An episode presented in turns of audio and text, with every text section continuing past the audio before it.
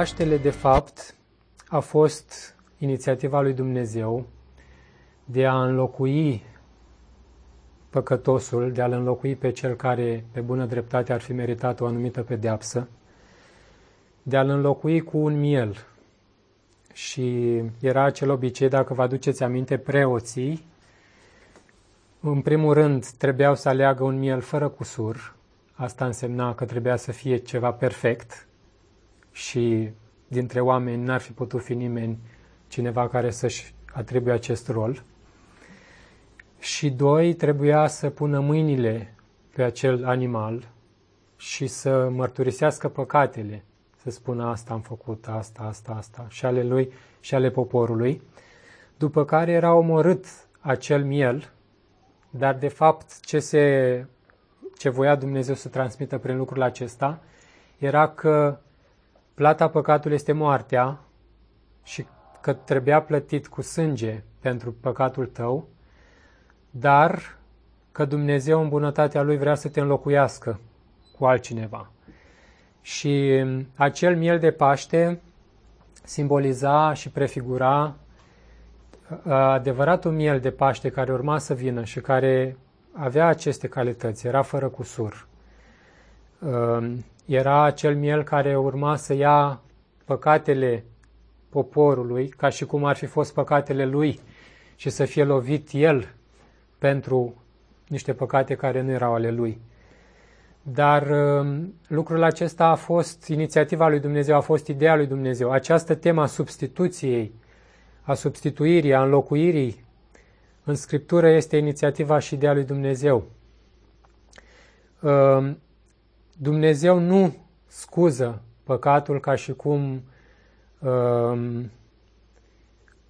poate să treacă cu vederea și lucrurile vor fi în regulă. Caracterul lui Dumnezeu este un caracter drept. Nu poate să treacă cu vederea păcatul și să lase pe făptaș nepedepsit. Și noi, oamenii, suntem indignați, suntem revoltați când auzim despre cineva că a făcut niște fapte și scapă nepedepsit. Și spunem, ar trebui să se facă dreptate. Este în noi acest spirit justițiar și toți îl avem. Și ba mai mult, știm că ar trebui să plătească direct proporțional cu fapta lui. Mi se pare un lucru nepotrivit ca cineva să fure o găină și să fie pedepsit cu moartea. Dar nu ni s-ar părea un lucru nepotrivit ca cineva să fi făcut uh, omucideri, să fi făcut uh, crime și să fie pedepsit cu moartea. Deci există în om și un, uh, un simț, omul își dă seama că cineva ar trebui pedepsit și își dă seama cam cu cât ar, ar trebui pedepsit. Dar dacă noi avem spiritul ăsta justițiar și zicem trebuie să se facă dreptate, cu cât mai mult ne așteptăm de la un Dumnezeu care ni s-a revelat pe sine ca fiind infinit în dreptate, să nu treacă cu vederea și să nu lase nepedepsit păcatul. Și noi, de fapt, și de Paște și în toate împrejurările, când spunem că Dumnezeu este bun, de fapt înțelegem că El va trece cu vederea păcatul. Omul când zice, da, adevărat, am făcut, am dres, dar Dumnezeu bunul, era o profesoară care zicea, săracul, săracul Dumnezeu, Dumnezeu bunul o să treacă cu vederea păcatul meu, dar nu asta înseamnă bunătate. În Proverbe șaptesprezece cu cincisprezece,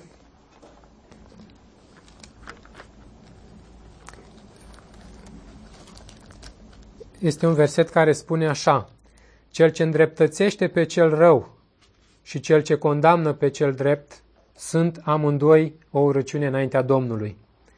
Cel ce îndreptățește sau achită pe cel rău. Și știm și noi, sunt dosarele astea când auzi, păi sunt oameni care ar trebui pedepsiți cu moartea și auzi că i s-au dat doi trei ani cu suspendare și pe aceea, de fapt, a fost achitat. Zice că lucrul acesta este o rușine înaintea Domnului. Și de asemenea și a condamnat pe cineva pe nedrept. Și ce se întâmplă? Deci omul este vinovat și omoară pe altcineva în locul lui. Spune cuvântul că ar trebui omul să fie pedepsit el. El a păcătuit, el ar trebui să fie pedepsit. Dacă condamn pe cineva care este drept pentru păcatul altuia, și acesta este o nelegiuire. Și zice, cel ce îndreptățește pe cel rău și cel ce condamnă pe cel drept sunt amândoi o rușine înaintea Domnului. Însă o să vedem că Dumnezeu în înțelepciunea Lui și în bunătatea Lui a găsit o soluție în așa fel încât să fie drept cu privire la păcat, că El nu scuză păcatul, și în același timp să-l și socotească pe cel care a păcătuit, să-l socotească îndreptățit pe bună dreptate. Un alt aspect, în Psalmul o sută patruzeci și cinci cu șaptesprezece spune: Domnul este drept în toate căile sale și plin de îndurare față de tot ce a făcut. Puteți să deschideți dacă vreți. o sută patruzeci și cinci cu șaptesprezece spune că Domnul este drept. Domnul este drept în toate căile sale, adică în niciuna din căile lui Dumnezeu, în niciunul din modurile în care Dumnezeu acționează, nu există nedreptate.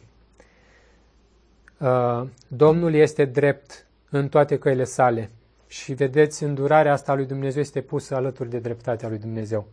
Noi nu separăm. Nu ne este îngăduit să zicem Dumnezeu este îndurător, deci nu este drept. Sau Dumnezeu este drept, deci nu este îndurător. Cele două se completează. Dumnezeu este drept în toate căile sale și în același timp este plin de îndurare față de tot ce a făcut, față de creaturile sale. Și Dumnezeu își demonstrează uh, caracterul în ambele feluri, uh, prin felul cum acționează. Dovada bunătății lui Dumnezeu constă în aceea că El nu scuză și nu lasă nepedepsită nicio faptă rea.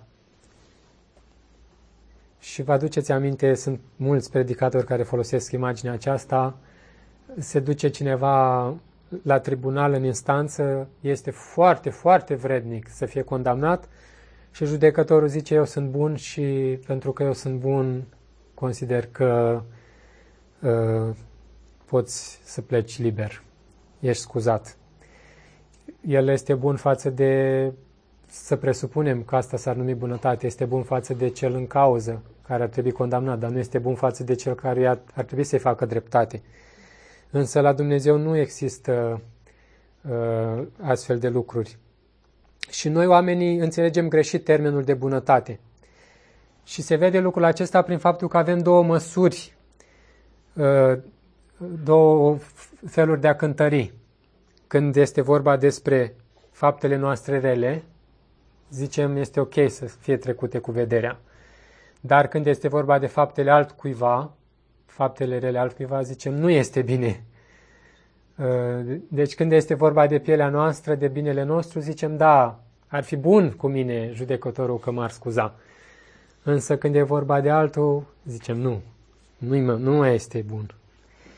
Și aceasta este natura noastră coruptă din noi, prin cădere, că întotdeauna vedem faptele noastre ca fiind mai puțin grave, ca fiind mai, mai că ar merita să primească o pedeapsă mai mică, însă faptele alt, altora, chiar și cele mai mici fapte, merită cea mai, cea mai cruntă pedeapsă. Și păcatele noastre, de fapt, izvorăsc din, din această revoltă față de Dumnezeu, din această nesupunere. Nu ne place să ne supunem ordinii pe care l-a stabilit în univers. Ne naștem rebeli și nu vrem să dăm socoteală nimănui, vrem să ne fim nouă înșine propriul Dumnezeu. Și aceasta este situația în care noi suntem. Suntem niște oameni vinovați și Dumnezeu este un Dumnezeu drept. Și la Dumnezeu nu poate exista negociere. Caracterul lui Dumnezeu nu-i permite niciun fel să negocieze cu noi sau noi să stăm pe aceeași poziție de egalitate cu Dumnezeu, la aceeași masă și să negociem de pe, la, de pe același nivel. Când îi datorez cuiva ceva foarte, foarte mult, apelez întotdeauna la bunătatea lui, apelezi întotdeauna la favoarea lui, la faptul că dacă el ar vrea. Nici de cum nu te așezi la masă cu el și zici, tu trebuie să mă ierți, îți poruncesc să mă ierți sau ești obligat să mă ierți. Dar mai mult de atât, în Psalmul patruzeci și nouă sunt trei versete pe care vreau să le citesc întâi. Psalmul patruzeci și nouă, șapte la nouă, dacă vreți să deschideți. Psalmul patruzeci și nouă, început cu versetul șapte, vorbește des, acest psalm vorbește despre oamenii bogați în această lume, care se încred în, în bogățiile lor, se încred în posesiunile lor și oricât de bogat ar fi cineva, zice că acest nimeni se referă în contextul acestui psalm, se referă la oamenii care au posibilitate să dea bani puternici, bani grei. Și zice, nimeni nu poate răscumpăra viața semenului său, nici nu-i poate da lui Dumnezeu prețul răscumpărării lui. Ce învățăm de aici este că noi oamenii îi datorăm, suntem datori lui Dumnezeu. Față de Dumnezeu am greșit, zice, nici nu-i poate da lui Dumnezeu prețul răscumpărării lui. Adică nu poți să cumperi dreptatea lui Dumnezeu,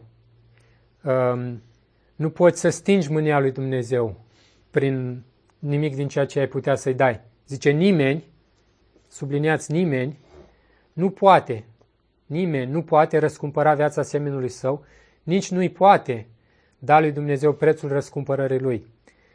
Și uitați ce zice mai departe, prețul răscumpărării pentru viața lui, a semenului sau a celuia care are nevoie să fie răscumpărat, zice, este atât de mare încât nu va putea plăti niciodată. Zice, prețul răscumpărării pentru viața lui, haideți să-l cuantificăm. Zice, cât ar trebui să plătească cineva? Și zice, prețul răscumpărării este atât de mare încât nu va putea plăti niciodată. Să plătească ca să trăiască veșnic și să nu vadă groapa. Moartea este consecința păcatului.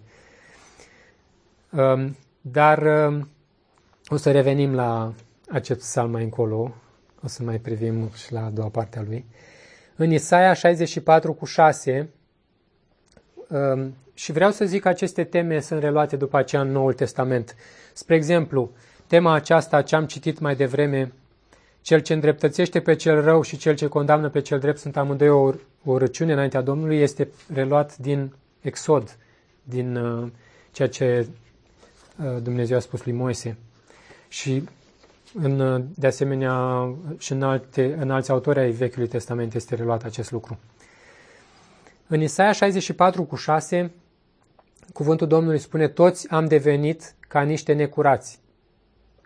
Și zice că toți am devenit. Nu o parte, nu doar o parte dintre noi, nu doar uh, marea majoritate, ci toți am devenit ca niște necurați și toate faptele noastre drepte sunt ca o haină mânjită. Toți ne ofilim ca o frunză și nedreptățile noastre ne mătură ca vântul. Uh, și mai, mai există și versetul acela că nu este niciun om care să facă binele fără să păcătuiască.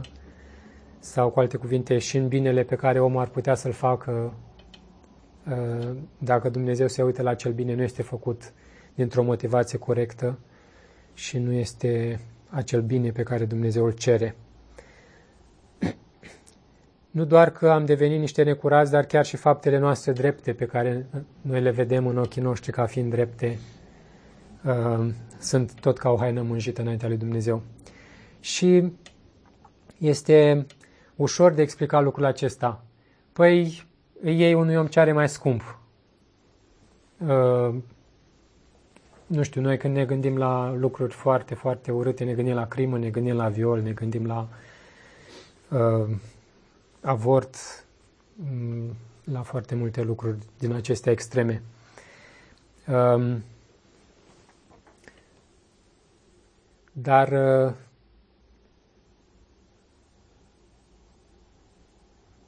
chiar și faptele noastre drepte.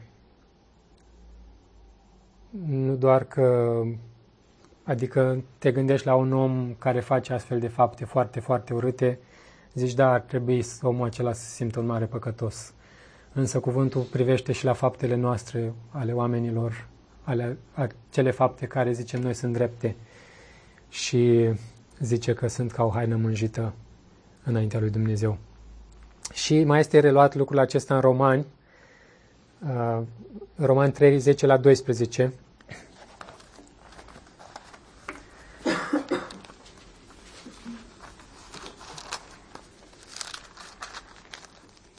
Facem lucrul acesta când vorbim tematic, mergem în mai multe texte, pentru că nu există un text atot cuprinzător, să zici că ai deschis acolo și uh, ai găsit în el tot ce vorbește despre dreptatea lui Dumnezeu. Scriptura se completează pe sine. Uh, și în Romani trei, cu zece la doisprezece, zice, uh, după cum este scris, nu există nici un om drept, nici unul măcar. Nu există niciunul care să aibă pricepere. Nu există niciunul care să-L caute pe Dumnezeu. Toți s-au rătăcit, cu toții au devenit buni de nimic. Adică buni de nimic. Interesant, buni de nimic. Adică ești bun la nimic. Și la, la cel mai... Și la gunoi nu e bun, nici la gunoi. Bun de nimic. Nu mai există niciunul care să facă binele, nici unul măcar. Și aceasta este, de fapt, ideea transmisă de Cartea Romani. Îi dovedește păcătoși atât pe evrei, care se încredeau într-o neprihănire a lor și într-o revelație specială a lui Dumnezeu, și sunt de asemenea păcătoși și ceilalți care nu au avut la fel parte de această revelație. Și întrebarea care se pune, că de cele mai multe ori știm versetele astea și ni le spunem, poate pe multe dintre ele le știm pe de rost. Chiar credem noi lucrul acesta? Adică chiar a existat în viața noastră un moment în care să te uiți la tine și să zici, nu sunt drept, nu sunt cu pricepere, nu-L caut pe Dumnezeu, nu-L doresc pe Dumnezeu. E atât de ușor să luăm aceste versete și să le aplicăm la oamenii din afară și zicem, dacă ar auzi vecinul meu, dacă ar auzi părinții mei, frații mei care nu cunosc pe Domnul. Dar chiar a fost inima noastră străpunsă de acest adevăr cu privire la păcătoșenia noastră, cu privire la nevrednicia noastră, cu privire la mizeria noastră. Și dacă observați, cuvântul spune despre Dumnezeu că este drept. Și în comparație cu Dumnezeu, noi suntem niște oameni netrebnici. Suntem niște oameni murdari, suntem niște oameni care nu-L căutăm pe Dumnezeu. Și știu că în Cornilescu zice, nu există niciunul care să-L caute cu tot din adinsul pe Dumnezeu. Este o traducere nefericită, ar putea înțelege cineva că oamenii totuși Îl caută pe Dumnezeu, dar nu cu tot din adinsul, adică nu cu, tot, cu întreaga lor inimă. Mai caută și alte lucruri, dar mai caută și pe Dumnezeu. Nu, ideea e că oamenii nu-L caută pe Dumnezeu. Oamenii nu-L doresc pe Dumnezeu. Și un alt lucru pe care aș vrea să-l spun și la care să medităm. Dacă noi oamenii am fi putut obține prin noi înșine un statut de acceptați înaintea lui Dumnezeu, atunci întrebarea este, de ce a mai fost nevoie să vină El însuși ca să ne împace cu sine? Pentru că oamenii zic și se înșeală zicând, sigur voi reuși. Vă aduceți aminte acea pildă cu cel care datora stăpânului o anumită sumă și zice, mai îngăduiește-mă și îți voi plăti. Omul chiar crede că la un moment dat balanța va ajunge să încline în favoarea lui. Dar dacă ar fi fost așa, de ce a mai fost nevoie ca Dumnezeu să Îl trimită pe singurul lui Fiu? Omului nu-i place să-i spui că este neputincios, că faptele și meritele sale nu câștigă favoarea lui Dumnezeu. Ați pune încrederea în astfel de lucruri este de fapt religia omului, care în esență se înalță tot pe sine. Însă religia lui Dumnezeu, dacă am putea spune așa, este pentru cei care se văd lipsiți de merite proprii, pentru cei care se văd pierduți prin ei înșiși. De cele mai multe ori, cineva când înțelege dreptatea lui Dumnezeu își vede ticălășia și nu poate decât să strige după milă.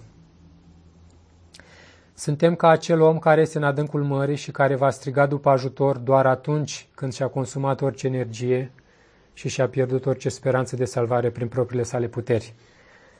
E nebunie să auzi un înotător profesionist că strigă după ajutor. De ce să strige după ajutor? Și omul, dacă simte că prin puterile lui poate să nuate în aceste ape și poate la un moment dat să-și salveze viața prin ceea ce face, de ce va striga după Dumnezeu? Nu va striga. Omul nu se va vedea niciodată neputincios, nu se va vedea niciodată în nevoie, nu se va vedea niciodată ca fiind un om care nu-L caută pe Dumnezeu.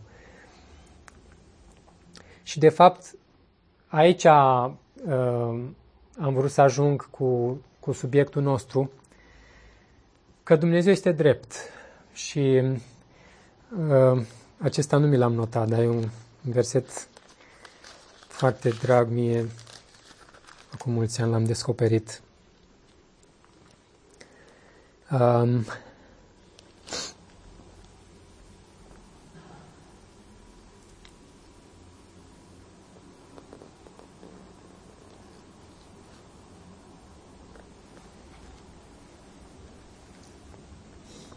imediat.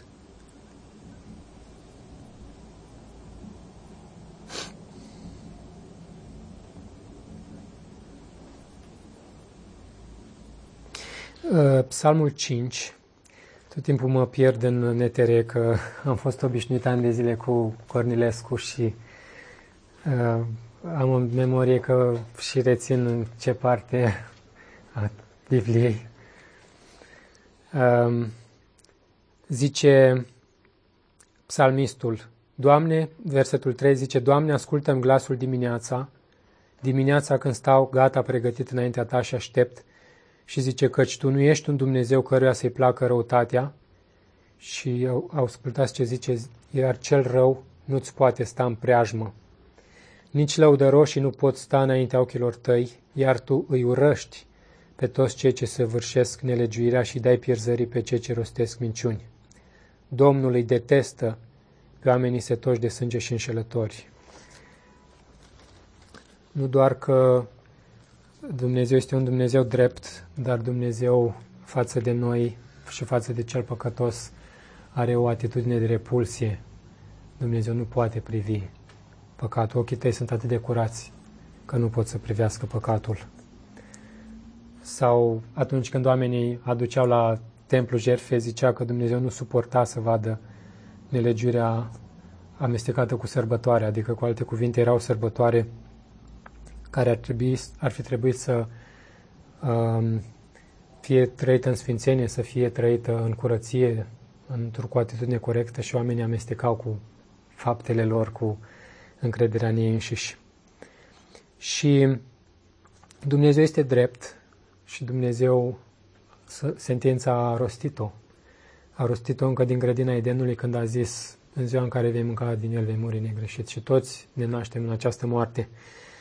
Și în același timp, nu doar că Adam a căzut, dar în Adam ne naștem cu toții și ne naștem într-o natură răzvrătită împotriva lui Dumnezeu. Nu doar că, să presupunem că nu am, că păcatul lui Adam, nici n-am mai discutat despre el, păcatul în sine, căderea lui Adam. Dar nu putem să nu discutăm despre ea în sine, pentru că păcatul lui Adam ne este imputat nou în sensul în care noi moștenim natura lui Adam. Noi nu suntem condamnați ca și cum trăim o viață neprihănită și ni se impută ceva ce a făcut altcineva. Nu, pe bună dreptate ni se impută păcatul nostru, această natură răzvrătită, această ură față de Dumnezeu, acest pumn întins în răzvrătire împotriva lui Dumnezeu. Și dacă oamenii ar putea l-ar răstigni pe Dumnezeu și chiar asta au făcut. Asta au putut, au putut să facă oamenii. Și uh, asta este natura noastră a tuturor. Să-i vorbești unui om despre păcătoșenia lui, să-i vorbești unui om despre depravarea lui, să-i vorbești unui om despre un Dumnezeu care nu tolerează așa ceva, uh, nu vei, nu vei scoate la capăt cu un astfel de om. Și crucea este locul unde Dumnezeu a acționat într-un mod drept în privința păcatului oamenilor. Și vreau să privim la Romani, capitolul trei, de la versetele douăzeci și unu la versetele douăzeci și șase.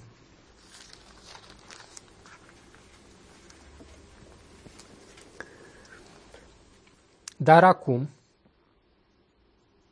în această dreptate care ne-a fost oferită de Dumnezeu, în această neprihănire care a venit prin Hristos, care a venit independent de lege, nu a venit prin strădania omului, prin ceea ce omul ar fi putut face, zice că a fost arătată o dreptate, dar acum a fost arătată o dreptate, independent de lege, o dreptate care ne este oferită de Dumnezeu, despre care mărturisesc legea și profeții.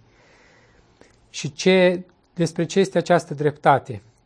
Zice că este o dreptate oferită de Dumnezeu prin credința în Iisus Hristos pentru toți cei ce cred. Și de ce ai nevoie să crezi într-un mântuitor când tu nu ai nevoie de un mântuitor? De ce ai nevoie să te pocăiești? Sau de ce vrei să te pocăiești când tu nu te vezi păcătos? Dreptatea oferită de Dumnezeu prin credința în Iisus Hristos, doar prin aceasta ne-a fost oferită dreptatea lui Dumnezeu, prin credința în Iisus Hristos, și este doar pentru cei care cred. Este doar pentru cei care au nevoie de doctor, este doar pentru cei care sunt bolnavi. Este doar pentru cei care se văd ticăloși și nenorociți. Și aceștia care cred sunt îndreptățiți fără plată.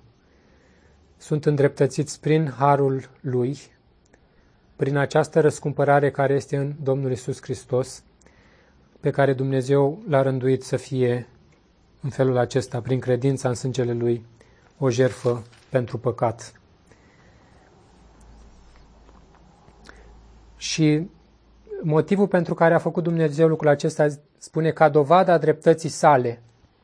Dumnezeu și-a demonstrat dreptatea prin faptul că l-a străpuns pe Domnul Iisus Hristos.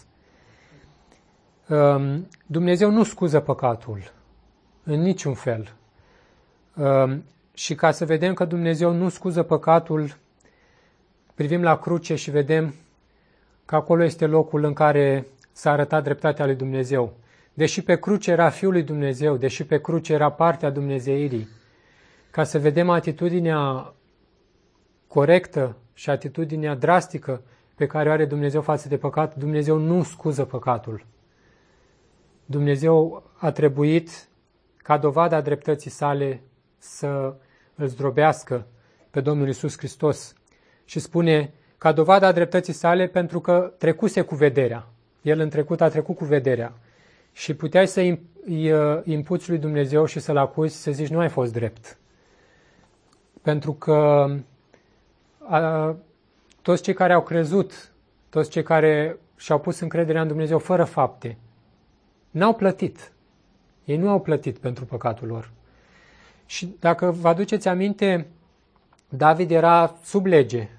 Și cu toate acestea, el nu a fost omorât cu pietre, cum ar fi trebuit să se întâmple că a comis acel act de adulter. Sau când a mâncat din pâinile puse pentru punerea înainte, cărora le erau îngăduite doar preoților să le mănânce. Deci, și multe alte lucruri pe care David le-a făcut. Și David nu a fost un om desăvârșit. Toate acele lucruri erau trecute cu vederea. Și spune că Dumnezeu a trecut cu vederea păcatele săvârșite în trecut. Și era o vreme a îngăduinței lui Dumnezeu. Era o vreme a favorii lui Dumnezeu, a harului lui Dumnezeu.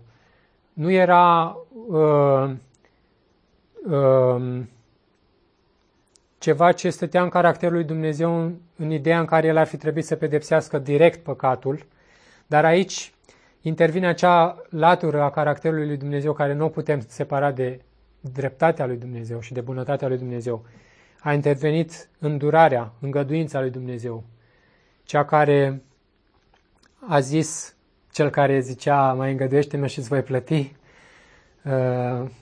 era inconștient să spună așa ceva, însă Dumnezeu a zis, eu voi plăti. Și Dumnezeu nu a plătit diavolului acest preț, ci Dumnezeu a plătit dreptății sale. Dreptatea lui Dumnezeu cerea moartea și Dumnezeu s-a împăcat pe sine, spune că ne-a împăcat cu, cu el, Dumnezeu ne-a împăcat. Mânia lui Dumnezeu a fost potolită, acest foc puternic care ardea în inima lui Dumnezeu cu privire la păcat și care cerea o satisfacere imediată, a fost ținut în frâu și a zis, mai lasă-l. Și spune, de ce a făcut Dumnezeu lucrul acesta? Pentru ca în vremea de acum să-și dovedească dreptatea, în așa fel încât el să fie drept și să-l îndreptățească totodată pe cel ce are credință în Isus. Domnul Isus Hristos este mijlocul prin care noi suntem împăcați cu Tatăl. Observați această repetiție. Spune o dreptate oferită de Dumnezeu și spune cum ne-a fost oferită de Dumnezeu prin Domnul Isus Hristos, prin credința în Domnul Isus Hristos. Și aici este acel detaliu pe care am încercat să-l subliniez și data trecută când spune prin credință. Credința este, este mijlocul prin care Dumnezeu ne plasează în el. Dar e cârligul care te agață. Și după ce te-a agățat, zice, prin credință, ne plasează Dumnezeu în această stare de a putea crede. Și după ce ne-a plasat în această stare, zice, noi am crezut și este adevărat că am crezut. Dar este modul prin care Dumnezeu îi mântuiește pe oameni. Cum spune în altă parte Apostolul Pavel, zice, nu toți au credința. Adică intenția lui Dumnezeu este ca uh, să stârnească în om această neputință, să stârnească în om această uh, stare uh, puternică de uh, dezgust față de sine, în așa fel încât să-ți întorci privirile dinspre tine și să te uiți la Hristos. Și în felul acesta Dumnezeu ne mântuiește prin credință. Credința nu se uită la puterea omului și zice, tu trebuie să crezi, ci credința se uită la slăbiciunea omului, se uită la neputința omului, se uită la incapacitatea omului și zice, trebuie să crezi. De ce trebuie să crezi? Pentru că tu ești neputincios, pentru că tu nu te poți salva pe tine, de aceea trebuie să crezi. Pentru că este un altul care a venit să plătească în locul tău, este un altul care te-a înlocuit. Și de fapt, asta este adevărata semnificație a Paștelui, că Dumnezeu ne-a înlocuit pe noi. L-a dat pe Domnul Iisus Hristos. E ca un vulcan care tot adună, tot adună, tot adună, tot adună și explodează, dar nu mai explodează asupra noastră.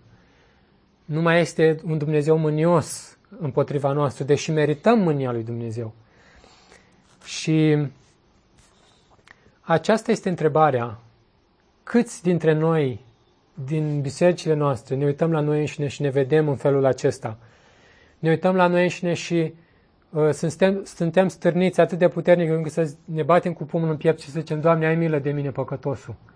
De cele mai multe ori, uh, oamenii zic, tu poți, uită-te în tine însuți, uită-te la, la tine, la resursele tale. Tu iubești pe Dumnezeu, dar uh, trebuie să-L iubești mai mult. Nu este adevărat. Oamenii nu-L iubesc pe Dumnezeu. Nu este nici unul, nici unul. Și când se referă la acest nici unul, se referă atât la evreu cât și la cel dintre neamuri, că niciunul dintre noi nu l-am căutat pe Dumnezeu și atât evreul cât și cel dintre neamuri, dacă ar putea, cu siguranță și-ar lua în propriile lui mâini mântuirea și ar considera că el poate să facă lucrul acesta. Crucea ne arată de asemenea, cum am spus, cât de serios, serios tratează Dumnezeu păcatul. Și mie îmi este rușine de multe ori că mă las atras, mă las purtat, mă las dus de gânduri, de fapte, de atitudini, pentru că privesc la mine însumi, pentru că îmi întorc privirea de la crucea Domnului Iisus Hristos și nu înțeleg cât de serios și cât de drastic tratează Dumnezeu păcatul. Da, este Paștele, ne bucurăm, a înviat Domnul Iisus Hristos, dar e ca și cum te uiți în exterior ceva ce s-a întâmplat, dar n-are nicio treabă cu tine. Domnul Iisus a înviat, Hristos a înviat, adevărat a înviat, dar ce înseamnă lucrul acesta? Chiar crezi tu că ai avut nevoie de învierea Domnului Iisus Hristos pentru viața ta, în așa fel încât să zici, da, asta este singura mea scăpare, asta e singura mea șansă, să-mi pun încrederea într-un astfel de Dumnezeu. Și uitați care este scopul învierii. În Romani patru,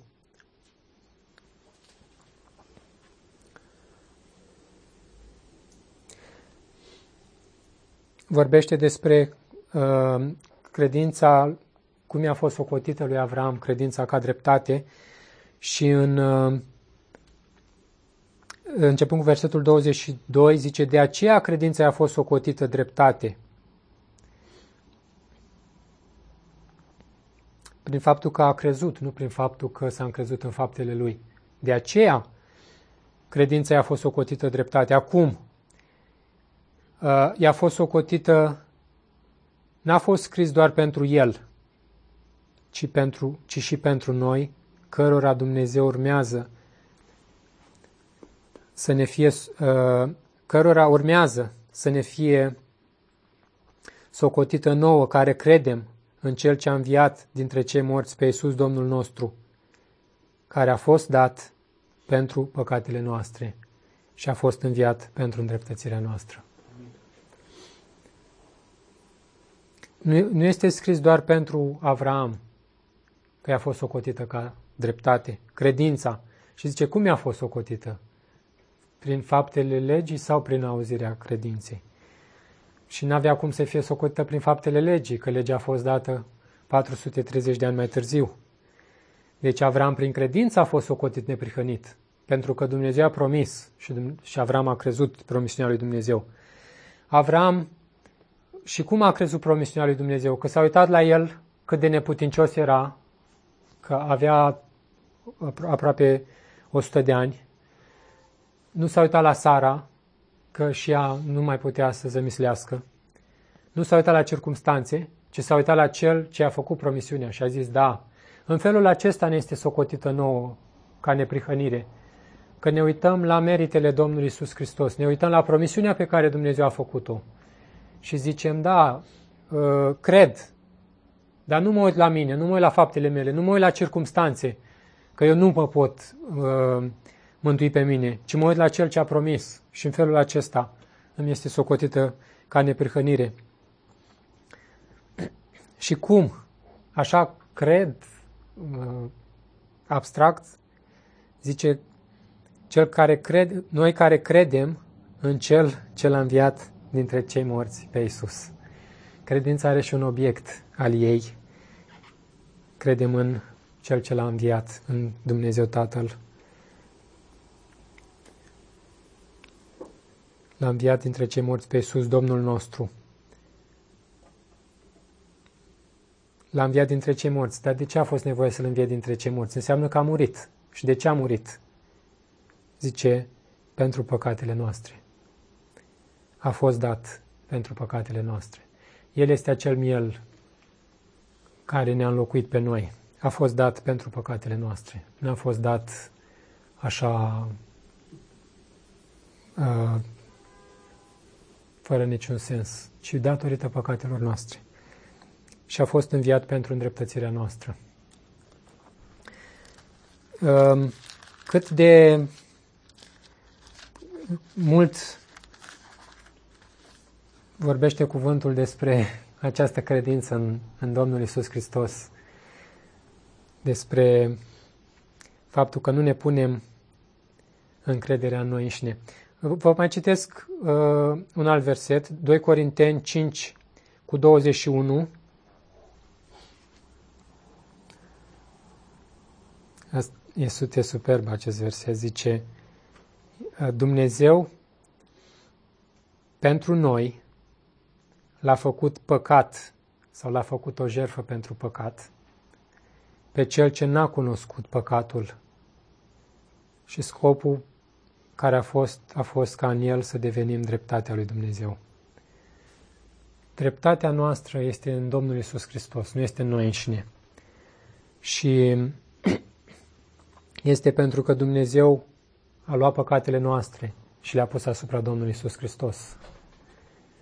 Și le-a luat pe toate, pe toate. Și nu mai există în viața noastră niciun păcat pentru care să fim condamnați.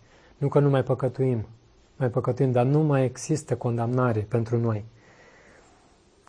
Și l-a făcut păcat pe el cel care era drept, el cel care era acel miel fără cusur, ca să devenim dreptatea lui Dumnezeu. Vă mai citesc două versete și mă opresc.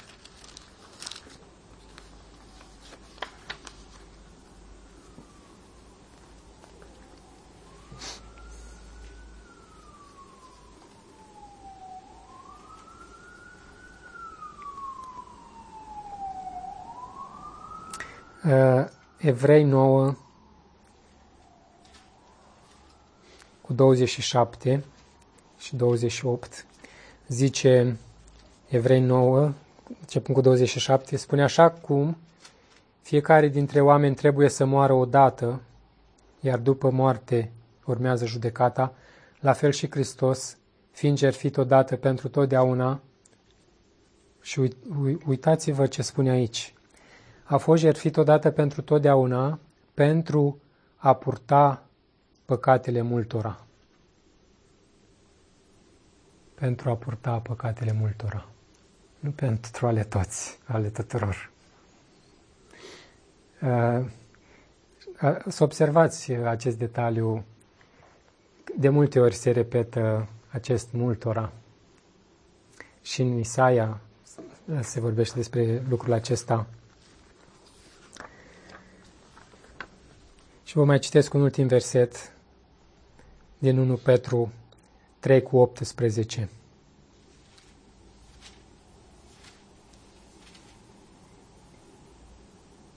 Căci și Hristos a suferit odată pentru totdeauna, cum spunea și în Evrei. A suferit pentru păcate, El cel drept, pentru cei nedrepți, ca să vă aducă la Dumnezeu. Ce poate fi mai clar? Și în dimineața aceasta sărbătorim învierea Domnului Iisus Hristos și aceasta, aceasta este acea veste bună care este o mare bucurie pentru noi, că Domnul Iisus Hristos s-a născut. Dar nu nașterea Domnului Iisus Hristos ne mântuiește. Domnul Iisus Hristos a murit, dar nu doar moartea Domnului Iisus Hristos ne mântuiește, ci Domnul Iisus Hristos a înviat. Amin. Și în felul acesta ne mântuiește. Prin viața, prin moartea și prin învierea Lui. Spun viață în sensul în care El a trebuit să fie un miel fără cusur. E și absurd să crezi că ar fi putut fi fără cusur Domnul Iisus Hristos, El Dumnezeirea. Dar în felul acesta El a împlinit tot ceea ce cerea Vechiul Testament cu privire la jertfă, cu privire la cel miel. Și spune că a fost dat pentru păcatele noastre și a fost înviat pentru îndreptățirea noastră. Și lucrul acesta este descris mai pe larg în Evrei, în care ni se spune că marele preot intra în Sfânta Sfintelor o dată pe an. Și Dacă Dumnezeu primea jertfa, marele preot se întorcea în viață. Aducea sângele și se întorcea. Și apropo, când am citit despre faptul că Domnul Iisus Hristos a fost făcut o jertfă pentru păcat, se referă la acel text din Exod în care vorbește despre, despre capacul ispășirii, că trebuia să aducă sângele marele preot pe capacul ispășirii și să facă ispășirea. Și Domnul Iisus Hristos, ca mare preot, da, și marele preot era legat de picior, dar asta se întâmpla în condițiile în care cineva uh, ar fi murit, că Dumnezeu nu ar fi primit jertfa și trebuia să fie tras cu fune afară. N-aveai voie să intri în Sfânta Sfintelor. Oricine ar fi intrat ar fi murit. Și asta simbolizează și uh, ceea ce se întâmplă astăzi, că nimeni dintre noi nu poate intra în prezența lui Dumnezeu. Oricine îndrăznește sau se presupune că ar putea intra în prezența lui Dumnezeu ar muri instant. Însă există cineva care a fost vrednic să intre în prezența lui Dumnezeu, El fiind Dumnezeu. A adus acea jertfă pe acel capac al ispășirii. Jertfa a fost primită și a înviat, de fapt, simbolizează acea draperie că preo, marele preot intra, ca și cum Domnul Iisus Hristos a murit, a intrat în mormânt și marele preot ieșea, Domnul Iisus Hristos a înviat. Și vă aduceți aminte că atunci când a fost răstignit s-a rupt perdeaua dintre locul sfânt și locul preasfânt. Și, de fapt, niciunul dintre noi nu putem intra în prezența lui Dumnezeu. Doar Domnul Iisus Hristos a fost vrednic să intre în prezența lui Dumnezeu. Și a fost înviat pentru îndreptățirea noastră. Tatăl a primit, a fost satisfăcut pe deplin. Că Domnul Iisus a spus, este complet, s-a isprăvit. Domnul Iisus Hristos a intrat în acest templu ceresc, nu cu sângele animalelor, ci cu însuși sângele său. Și a adus curățirea pentru păcate, a adus înaintea lui Tatălui această jertfă care a fost primită și a înviat. Și așa cum în Adam am fost plasați în moartea lui și în, într-o viață ostilă lui Dumnezeu, tot așa în Domnul Iisus Hristos suntem plasați în viața lui și într-o viață nouă care îl onorează și îl iubește pe Dumnezeu.